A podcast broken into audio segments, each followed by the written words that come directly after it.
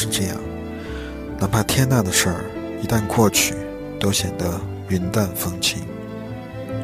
每次我们都觉得走投无路了，但每次还是趟着水，沾着泥，深一脚浅一脚的踏出一条路来。H 对我说，他学生时代听过两个最大的谎言。一个是，等高考结束了，你们就彻底解放了；另一个是，别担心，考研比高考简单多了。他说，因为轻信第一句话，险些毁掉了自己的整个大学生涯。站在人生的路口，他再也不要相信第二句鬼话。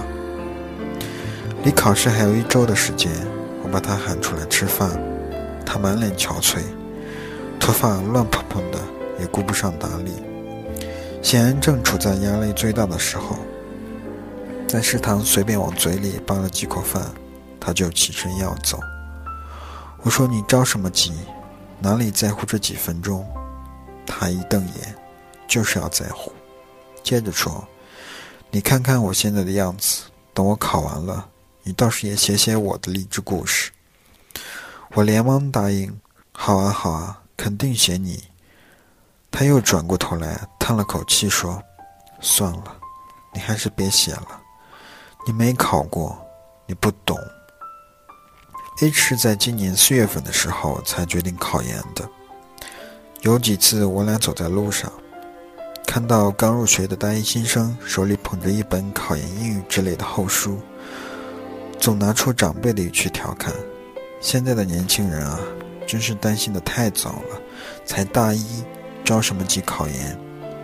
可事实上，那些从大一入学就忐忑不安地把学习当回事儿的人，大多后来不需要考研，因为有一个叫做保研的礼物在路上等着他们。大抵只有我和 H 这种吊儿郎当，一转眼到了大三，看着身边的人开始逐渐有模有样，唯独自己还像个刚高中毕业的孩子，才意识到，妈的！我是不是错过了什么？捶胸顿足的满世界找后悔药吃，却没有任何的结果。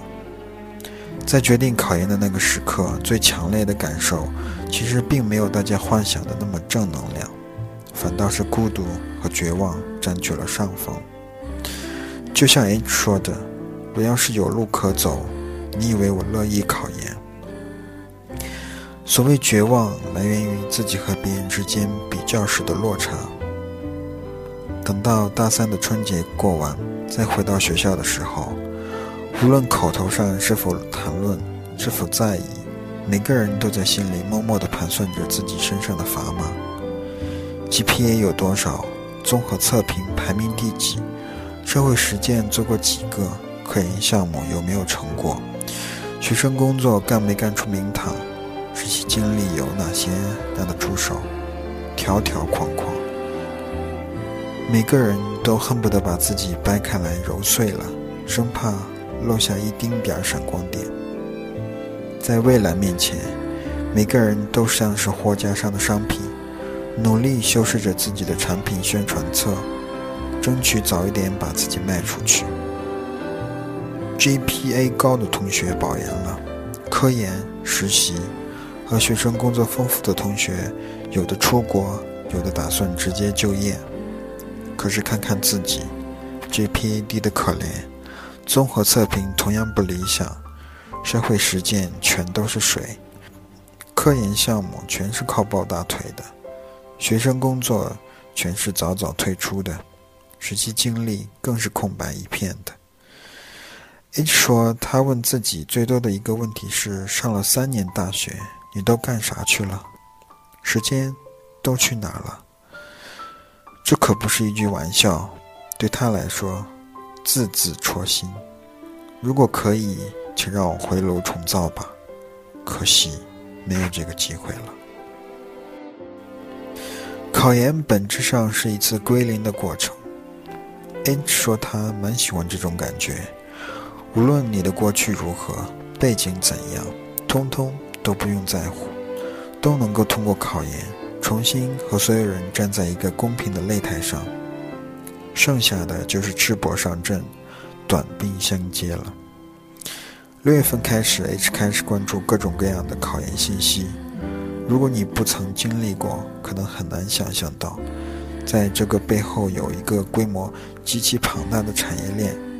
原来还有这么多人在靠这个行当吃饭。各种各样的培训机构多得像是超市货架上的凤梨罐头。基础强化班、名校冲刺班、魔鬼训练营等等，每一个培训班的名字都那么勾心。真想把所有的考研培训班都上一遍。这样我是不是就天下无敌、孤独求败了？H 一边翻着手里的宣传册，一边对我说：“只可惜时间不允许，钱包也不允许。为期几天的培训班，动辄就是几千元乃至上万元。如果再请来几个名师，收费更是一路飙涨。”H 曾经打趣说：“等他学成了。”修成正果了，他也要去当个考研培训师。考什么研啊？我现在发现了，教别人考研最挣钱。不过他也就是过过嘴瘾，说罢继续埋头和拉普拉斯弗利叶做斗争去了。七月放暑假，H 立马参加了一个魔鬼训练营。走之前，他满脸兴奋地跟我描述。不允许用手机，不允许上网。每天会有专门的老师督促睡觉早起，白天时间全部满满当当的，比高考还高考。在我的脑子里幻想着各种画面，总觉得像是某个卫视制作的真人秀节目。随即悟出一个老掉牙的道理来：人生可不就是一场真人秀吗？只不过摄像头在你心里，观众只有你自己。你做了什么？没做什么？做了多少？做成了什么样？一切都可以伪装，可以撒谎，却唯独骗不了你自己。从集训营出来之后，H 整个人就被魔怔了，完全被洗脑，从一个十分注重生活品质的小伙儿，变成了一个不修边幅。还会在笔记本第一页写鸡汤句子的中二少年。十月底，北京迎来了一股接一股的寒流。打开朋友圈，所有人都在哀嚎着什么时候才能送暖气。对于考研的人来说，万里长征已经过半，高涨的热情消耗殆尽，政治题背来背去永远背不完，终于步入了最疲惫、最难熬的阶段。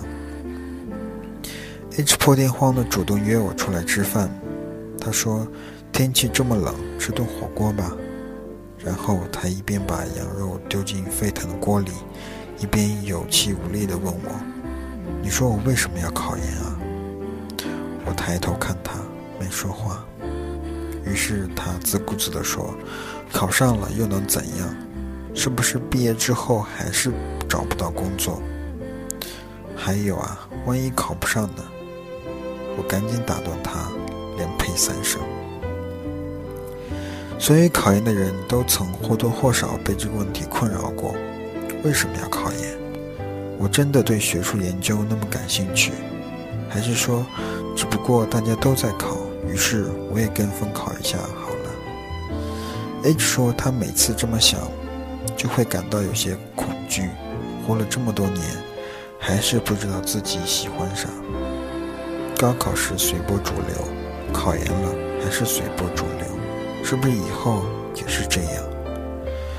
我想也不全是，哪怕是随波逐流，千军万马，至少你也是在往高处走。无论社会环境还是就业市场，对满大街都是本科生已经提不起任何兴趣。如果我们又没有什么惊世骇俗的本领，在可能的情况下，提升一下自己的学历，不对吗？怎么就是随波逐流了呢？中国人那么多，你要是自己没主意，怎么走都是随波逐流。自己心里有主意了，哪条路都能走得铿锵有力。A 说他不敢想，如果失败了后会怎样。因为似乎考研本身已经是迫不得已的选择了。考研前三天，北京始终被散不去的雾霾笼罩着，整个城市都戴上了口罩。心理学家说，环境会影响心情，雾霾天里，人自然而然就比较容易焦虑，更别说还有大敌当前。二零一六年的考试安排的也赶得巧。开考第一天是平安夜，考试结束的时候是圣诞节。朋友圈里一片喜乐祥和的同时，只有考研的孩子们还在做最后的奋斗。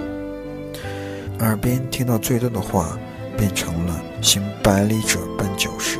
校园里开始挂上了祝某某某考研顺利的红色条幅，教学楼开始封楼，警戒线被拉了起来。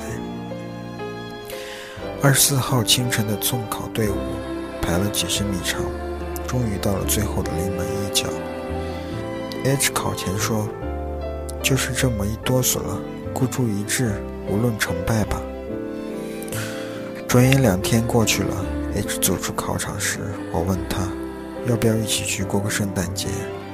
他说：“不了，我要好好的睡一觉。”原本设想了各种嗨，但是现在。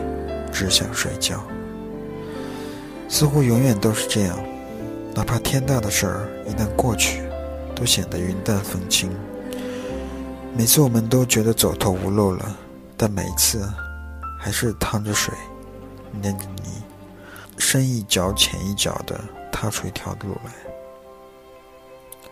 研考完了，北京也终于迎来了晴天。